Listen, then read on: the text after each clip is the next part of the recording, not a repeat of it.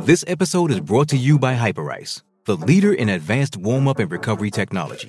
They have tons of innovative products, like Venom heated wearables to help soothe sore back muscles, Normatec compression boots to speed up recovery and increase circulation, and Hypervolt massage guns to improve mobility.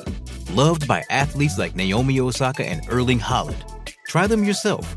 Get 10% off your order with the code MOVE at hyperice.com. 630 CHED Inside Sports with Reed Wilkins. Weekdays at 6 on 630 Ched.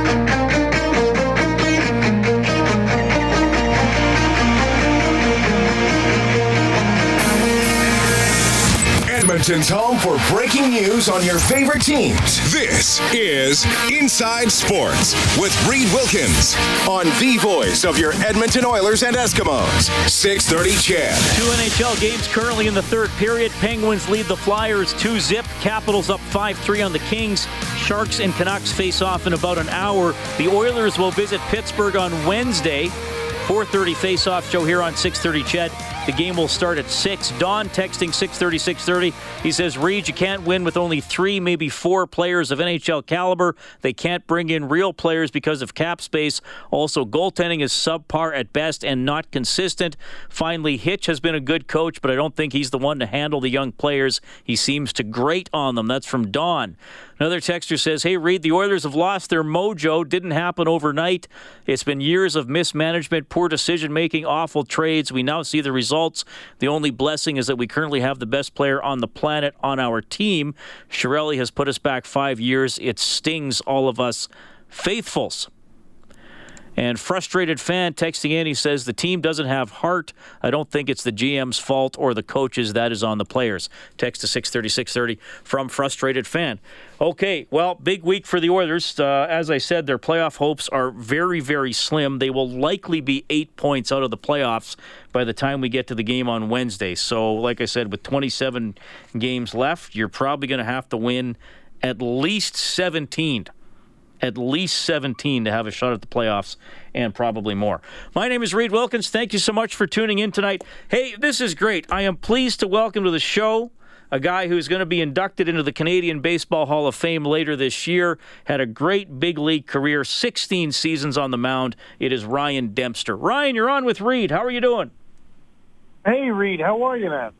I'm doing great. This is really cool to have you on the show. First of all, congratulations on uh, the upcoming induction into the Canadian Baseball Hall of Fame. Uh, I doubt when you were a young kid playing sports and in, in, in Gibsons, BC. I think I got your right hometown. I don't know if you thought you were going to wind up in the Canadian Baseball Hall. So that's got to sound pretty cool.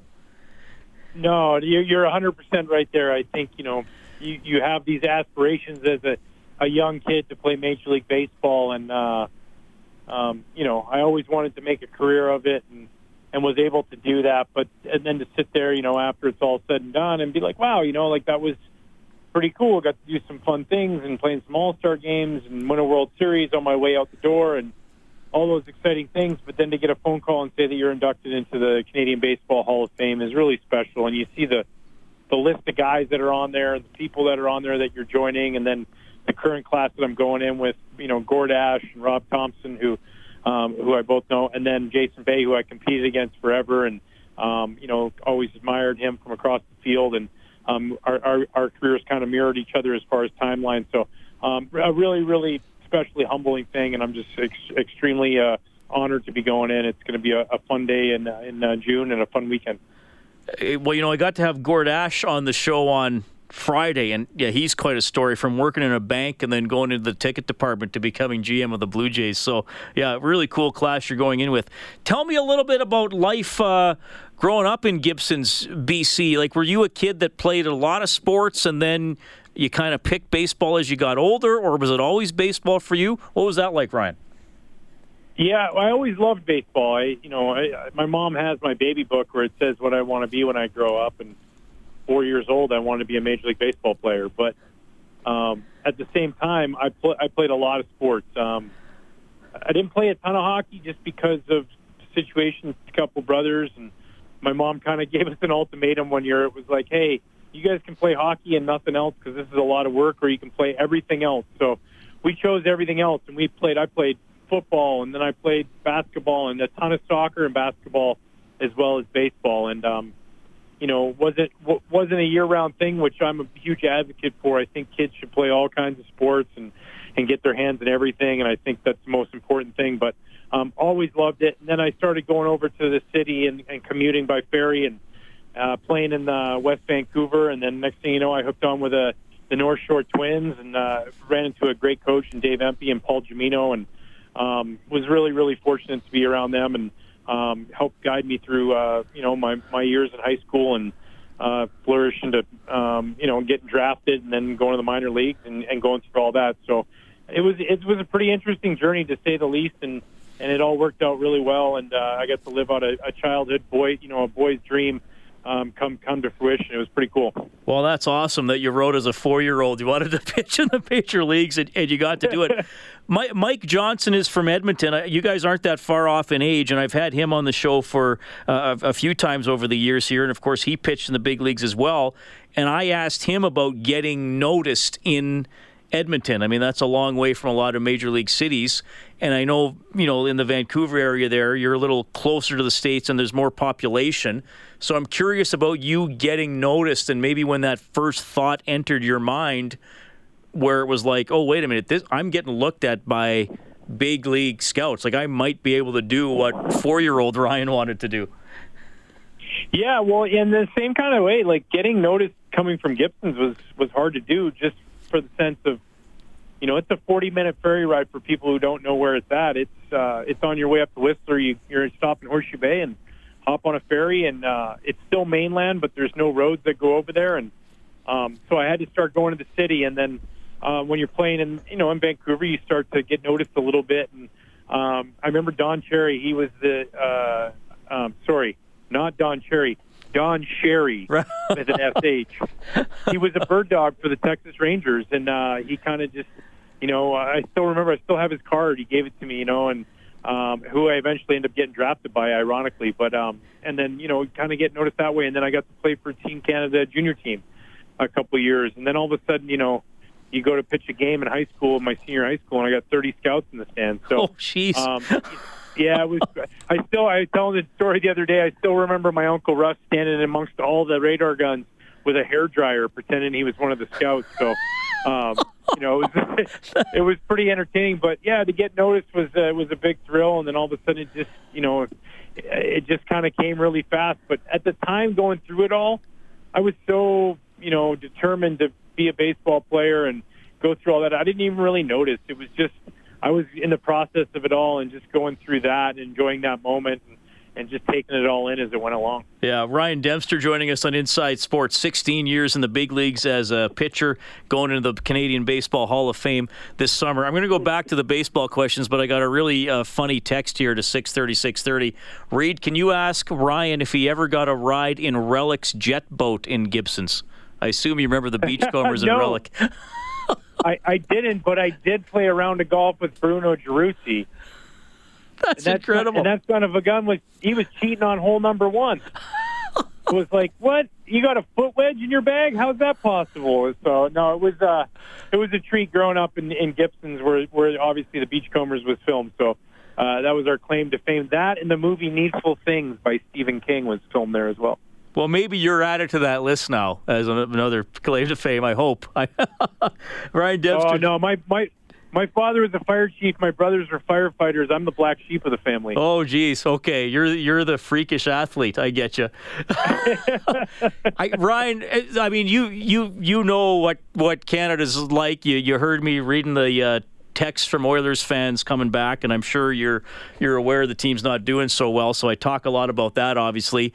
Um, so I don't I don't get to talk as as a lot as much baseball up up here in Edmonton. So it's great to have you on the show. So I got to ask you something that people always say about baseball players and and baseball players when they're scouted. I want to find out if it's true. the The word is that if a pitcher can throw hard the scouts will look at them because they can teach control. Like even if you're throwing it over the backstop, if you're throwing 105, they'll take a look at you because they feel like they can teach control. But if you throw 80, they don't think they can get you up into the 90s. True or false? True. Okay. Very true.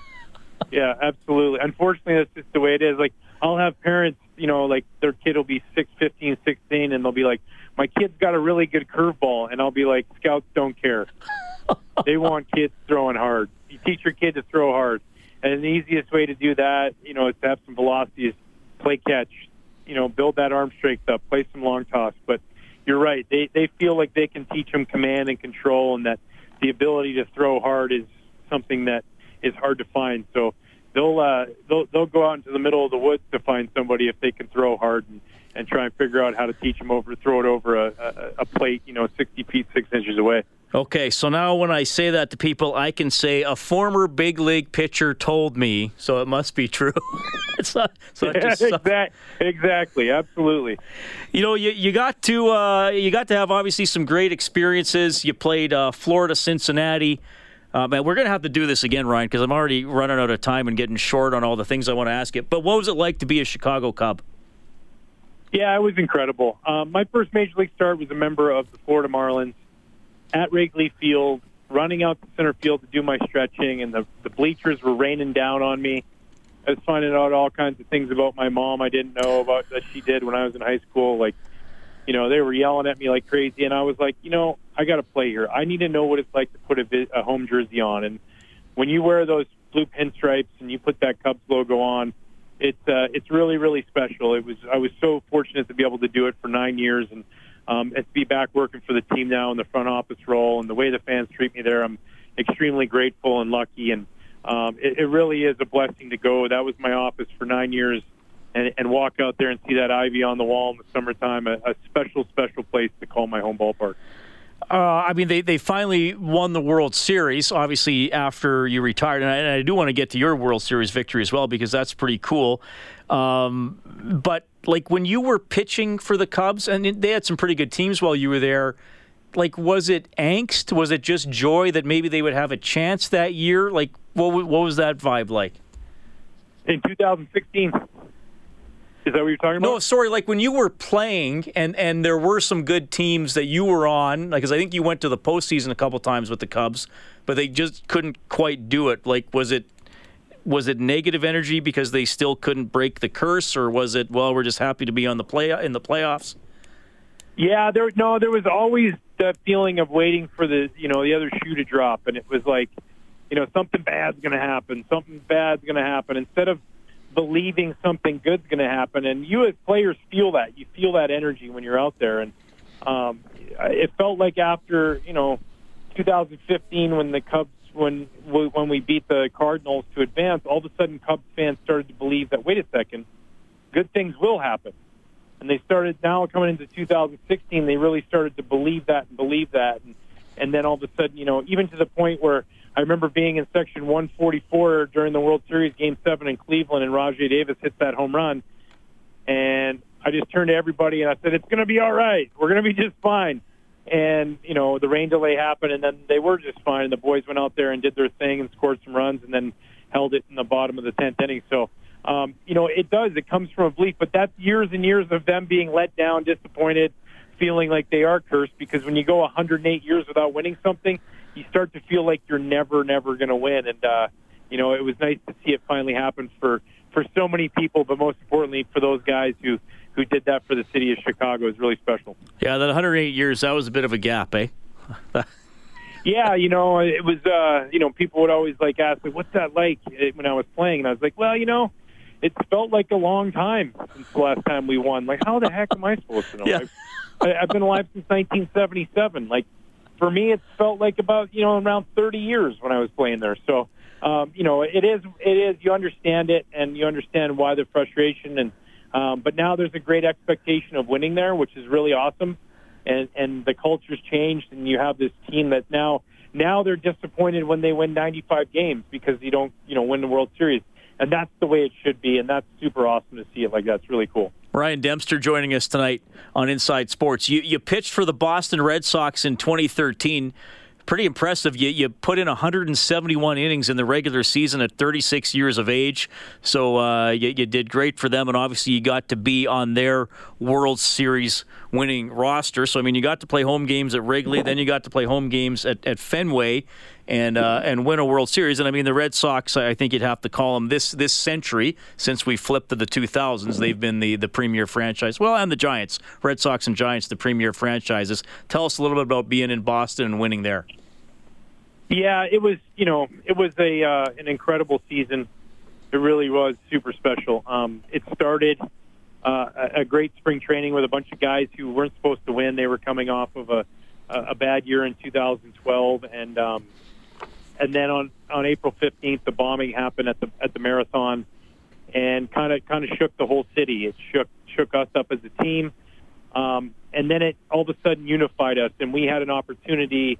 Um, we were gifted this great, you know, kind of opportunity through through tragedy to provide relief and and triumph for uh, the team, and it was really really special. And to see an entire city rally around that, and then all of a sudden we just we knew it. We talked about it. We talked about you know what kind of duck color duck boat you were going to be riding in the parade in, in like June. We had this incredible attitude of nothing's going to stop us, and I think that's because of you know what the city went through and everybody rallying around us, and then you know to win that. To, to my last batter I ever faced in the major leagues to be a strikeout to end game one of the World Series, and my one of my best friends David Ross to shake his hand and and know that was my last moment um, is, is really special. And I played there one season. It felt like I played there ten. I'm still close with so many of those guys.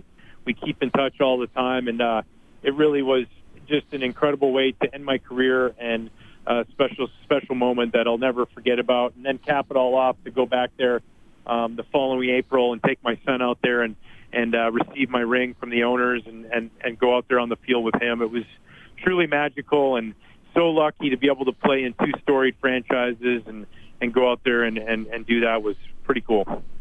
Ryan, I have one more for you. Thanks for being so generous with your time. If, if, people listen to this show on any sort of a regular basis, they know I often ask this of retired players.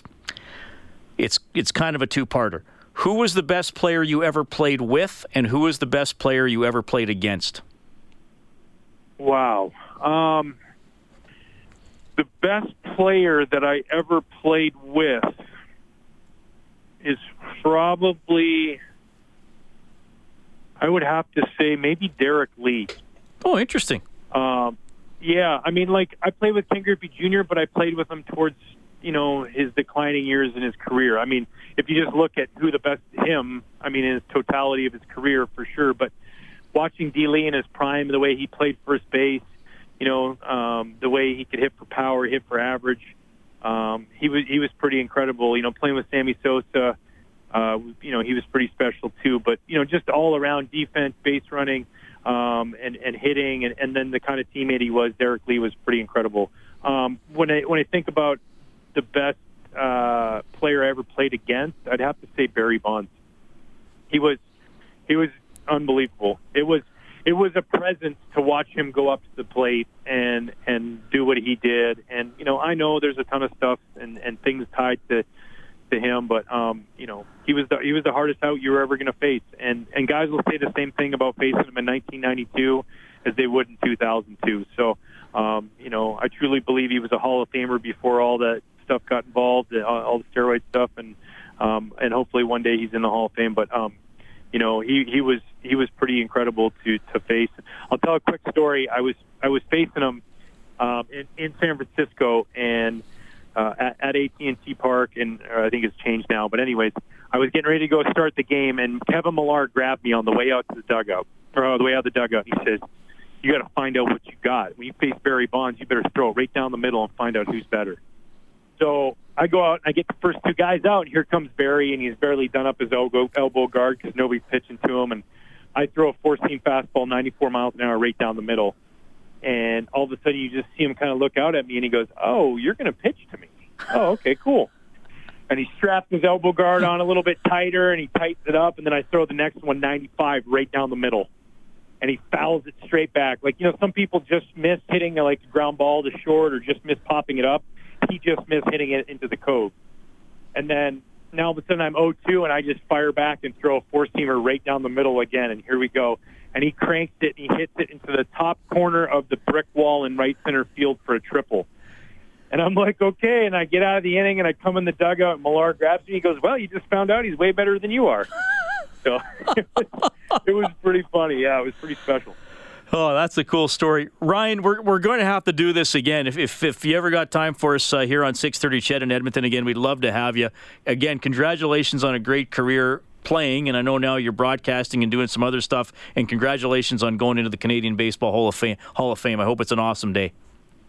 Hey, thanks so much. I appreciate it, and absolutely, we'll make this happen again another time. Good stuff. That is Ryan Dempster checking in tonight. Wow, what a story about uh, pitching to Barry Bonds, pitching at Wrigley, pitching at Fenway, winning the World Series with the Red Sox, and as he said, from Gibsons, BC, where they filmed the Beachcombers. Somebody wanted to know if he'd ever ridden in Relic's boat. He said he had not, but he golfed with Bruno Gerussi, and he said Gerussi cheated.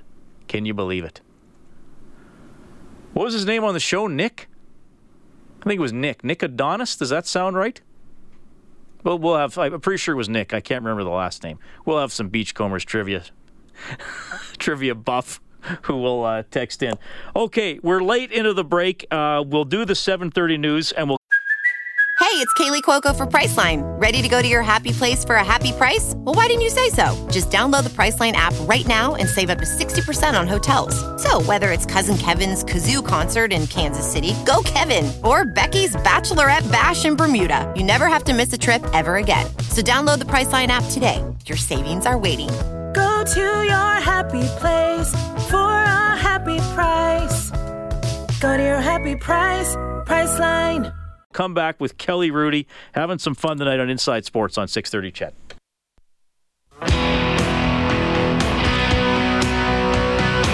You're listening to Inside Sports with Reed Wilkins on Edmonton Sports Leader, 630 CHED. Capitals have beaten the Kings 6-4. Penguins lead the Flyers 3-1 late in the third. Oilers at Pittsburgh on Wednesday night.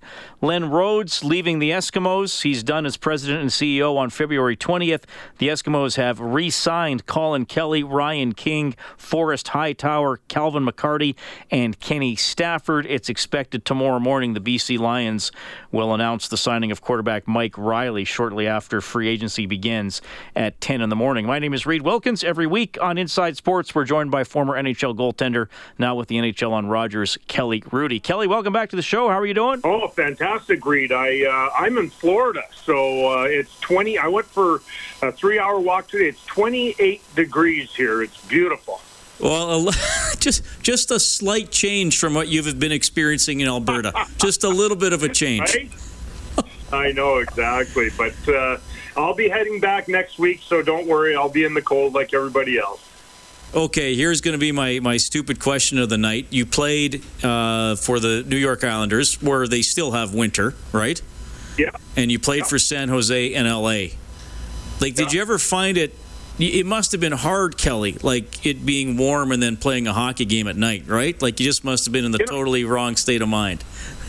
Well, you know what? It does take, I think, a really focused athlete. And I've said this a lot about uh, the LA Kings uh, when they won the Stanley Cup those two times. That uh, I was really impressed that they had the focus because it's not every athlete that can play a winter sport in a place like Los Angeles, and in particular, not only the weather, Reed, but what I found out with all the other distractions, whether it's the theme parks and uh, uh, or the golf or whatever, the beaches. What you know, there's so many things out there, and when you play in a beautiful place like LA as well, you get all kinds of visitors, and so your downtime oftentimes is being a tour guide. So it really does take a different sort of athlete to play in those kind of places. The one thing that I really loved about it, though, more than anything, is that at, after a game, you didn't have to bundle up and put your big overcoat on and warm your car up after. You know, you're basically just walk outside in your uh, suit and you're good to go. You don't warm up your car or anything. You hop in and you drive home in no time.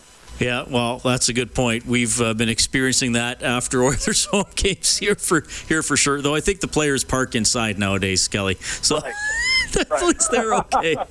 Uh, Hitch is little different now. yeah, Hi- Hitch wasn't happy with the players on Saturday. Well, it was uh, pretty hard to be happy with the team. He sort of clarified a couple of things today, but you know, he said after Saturday's game he was irritated And, and, I mean, he basically said that there, there's more for the players to give, that they got to play with a little more commitment on home ice, like he thinks they're doing most of the time on the road. Okay, there are two things here that are an interesting discussion before we get into the effort level or the perceived effort level. The yeah. home road splits. It's usually the other way around. Um, but the Oilers are way better on the road than they than they have been at home. Can can you explain that? Did you ever play on a team like that that just couldn't get it going in their own barn? What do you, what do you see there? Well, uh, I, I think I would have been my first year in San Jose, but that wasn't because we had any sort of mental block. We just weren't a very good team, uh, and they were building towards that. So, uh, other than that, no, I, I can't recall a time when home ice was a, a disadvantage. Uh, oftentimes, uh, you really take that uh, that feeling you have, and you just will the other team to go away. Oftentimes, uh, I know the game's a little bit different now because it's not as rough, and you you can't sort of bully teams out of your building anymore. Uh, but still, I think you can bully a team. Uh, or intimidate a team with speed, and you can do other things uh, in today's game. But I just look at the Edmonton Oilers and the way that they're uh, they're reeling at home now, and uh, to play quite well on the road and that poorly at home tells you something about uh, they're scared to play at home and uh, and or they've got visitors and they're distracted. But I think more than anything, once things go bad, it goes extremely bad for them, and I don't feel as though they have the the uh, will to fight through it. They just give into it. Well, and that leads me into what I wanted to talk about about what Hitch said because he referenced determination. He referenced letting players on San Jose just walk off the wall. We saw Chicago get all those goals in the third period, wide open scoring chances. And then yeah. there's the counter to the discussion that I'm seeing with a lot of people today saying, well, let's not forget the roster's not that great, which it isn't. I mean, I've said that I think the Oilers can play a little bit better than what they played. I don't think they can play a lot better because I think there's limitations there. Uh, but I think I think what Hitch is saying, if I were going to sum it up, is I th- I think he's saying that is that there are intelligent and responsible plays that players can make regardless of their ability. And I think he feels those weren't made on Saturday night. That's how I would sum it up. So you might have a shortcoming or a limitation as a player, but even overmatched players can still do some things to try to impede the opposition. That's how I would sum it up. Oh, I would totally agree. And then when so you go back to when he first was hired, and they were playing uh, smarter hockey. They were on the right side of the puck most often, and uh, there's more attention to detail, if you will. And you're not seeing that now. People are uh, making selfish plays. They're not getting as deep. They're not fighting as hard. They're making uh, defensive errors that they should know better, and that includes guys like Draisaitl and, and others that, you know, you, you've got to really make sure if you're a leader on that team that you're doing everything right uh, and sending the right message. And you know where that starts, Reed? That starts in practice. And you've got to make sure that you put in the effort and you put in the video work. You do all the little things to make sure that uh, you're getting the best out of yourself. And don't worry so much about the team. Don't worry so much about where you are, where you are in the standings right now. Just make sure that every little detail in your game is sharp. Yeah, I think that's a good point. And Kelly Hrudey joining us on Inside Sports as he does every week. There's there's something between the years too when it's 11 out of 13 at home and five losses in a row. In four of those, they've trailed three nothing before they scored. And Kassian even referenced today that you can kind of hear it in the building when they give up the first goal, where you know there's that there's that vibe in the building where it's like, oh, where's this going to go? Yeah, it's amazing how that affects players, and and for that, I have been a part of that where uh, all of a sudden uh, a, a thought enters your brain, and you should know better, and you've worked through it as an athlete many, many times, and yet, unfortunately, sometimes when it enters the in- entire group uh, mentality, it's it's really weird, and it's it's amazing how you should be able to fight through it, not worry that you've gone down one goal early and uh, you can hear the crowd, but it does affect you. I, I recall my last year in the NHL, and Daryl Sutter was our coach, and Mike Vernon Uh, he and I were partners, and uh, man, we we gave up. Mentioned it in front of all the guys, and not only did it go from giving up some early goals, whether it's Mike or myself, it went from all of a sudden letting in the first shot because all we could think about was don't give up an early one. Well, you can't play goal in the National Hockey League if you're worried about that all the time. You know, I always said that, yeah, for me, anyways, and most goalies, I break down a game into five minute segments because I knew I could be perfect. But if that segment, if that's broken a minute and a half in, it uh, it really impedes what you're trying to do, and uh, I can see that with the Oiler players. I mean, they they fall behind, and it's uh, it, it looks as though they're lackadaisical, but they're not. They're trying as hard as they they, they think they can, but their brain is just in the way, and it uh, it makes you look kind of lazy. Well, hopefully this road trip does get them going again for sure because it's starting to slip away here in the playoff race. Kelly, enjoy the road trip here. Always great to have you on the show. We'll talk to you again next week.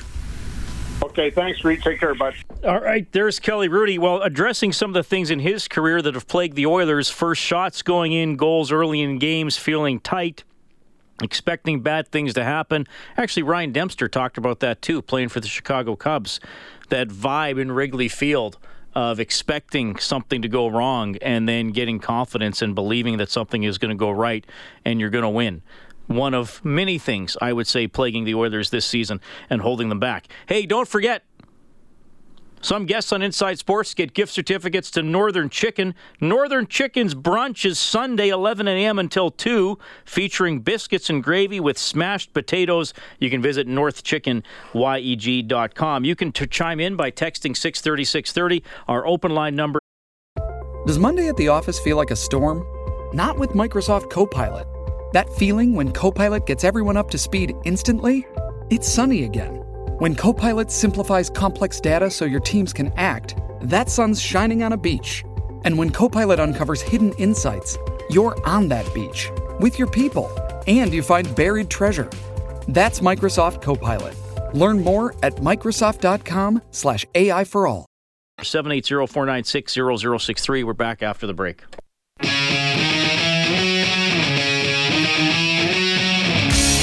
Subscribe to the Inside Sports Podcast. Available on Apple Podcasts, Google Podcasts, or wherever you find your podcasts. This is 630 CHED Inside Sports.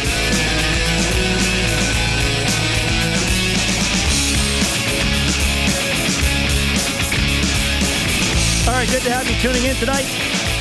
Inside Sports on 630 CHED. You can get more on the Eskimos on 630ched.com. Len Rhodes leaving his post as president and CEO. He'll depart February 20th. Five players signed by the Eskimos today, so they will not become free agents tomorrow morning at 10. Mike Reilly will, and uh, he will sign with the BC Lions. Some reports now that the contract, four years, $700,000 per season. And the Eskimos had said that they uh, were not going to be outbid.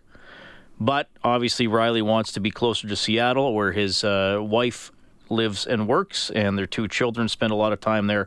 So it looks like that's it for Mike Reilly. Great five years with the Eskimos, 2015 Grey Cup. Really one of the greatest seasons. Well, I'd put it on a short list. I mean, the Eskimos have had some great seasons. I would say one of the greatest ever for the green and gold. I mean, you have a 10 game winning streak to finish the year, including playoffs. That's pretty good.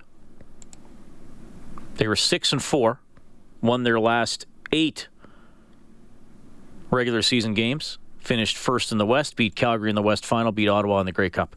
Uh, six seasons Eskimos had Reilly, not five. My bad. It was six seasons Reilly was with the Edmonton Eskimos. All right, you can text 630 630. Gary in Fort Saskatchewan says, I've heard Connor McDavid say twice in the last two years, maybe he said it more than that. I'd like to have an extended, extended period of time with the same line mates. But, Gary continues, that continues not to happen. The Russians played the same five players together for years, let alone the same three forward players. If the game was called the way it was today back in the 72 Summit Series, Canada wouldn't have won a game. The Russians were 40 years ahead of their time. Connor, Leon, and whoever should be left together for the whole season. Nuge and two other line mates should be left together for the whole year. The third and fourth lines should be put together for the whole year. Yes, injuries affect that, but they should be left together, barring injury. That is from Gary in Fort Saskatchewan. That's an interesting debate. Gary, I don't I don't totally agree with you, but I understand where you're coming from. I, I, I mean, I don't think you can set the lines at the start of the year and say we're going to leave these together. Um, and usually, all, like, look, all coaches blender the lines. It's more noticeable for the for Oilers fans watching the Oilers. All teams do it. We've had visiting coaches come in here and do it, and then talk about it on in post game interviews after the game. And Rob and I have been like, "Oh, see, they did it too." It's more noticeable for the Oilers because they're doing bad, and it's more noticeable under Hitch because he has done it really quick, and he hasn't done it much since the bye week. He hasn't done it as much since the bye week. I mean, the first three games back, they they pretty much stayed with the same lines the entire time. But I but while I don't agree with what you're saying, Gary, about keeping them together the whole year, I would like to see combinations together deeper into games because I think if you're moving guys around after their second shift or one turnover, it can create a little bit of that vibe of, of not being confident or being afraid to make a mistake as opposed to going out and playing and trying to make something happen.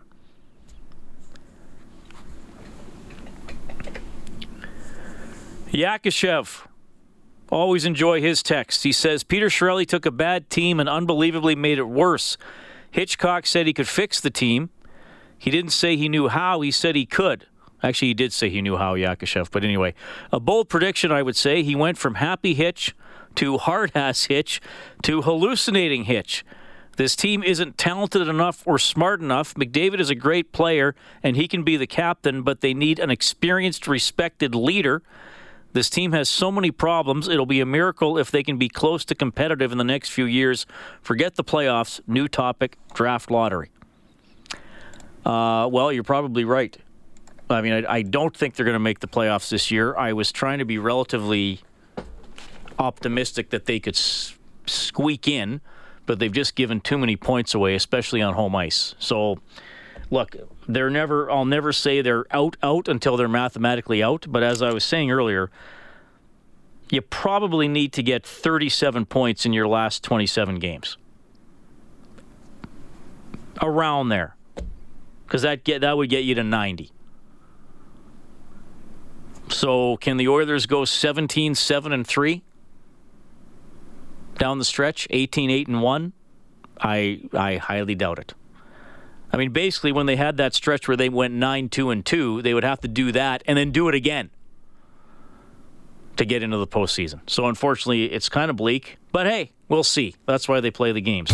We'll have one for you on Wednesday, 4:30 face-off show, game at 6 as they visit the Pittsburgh Penguins. So CFL free agency opens at 10 tomorrow. We'll have coverage of that on Inside Sports and the latest from Oilers practice. They're going to hit the ice at 9 tomorrow before they fly to Pittsburgh. Tonight, you heard from Kelly Hrudey, Ryan Dempster, Brad Sparrow, and Len Rhodes. Dave Campbell's the producer of the show, and our studio producer is Kellen Kennedy. You can always get more on both the Oilers and the Esks on 630ched.com. My name is Reid Wilkins. Thanks for everybody who listed and uh, listened to, uh, what am I trying to say? Who listened, texted, and called. That's what I was trying to say. Have a great night.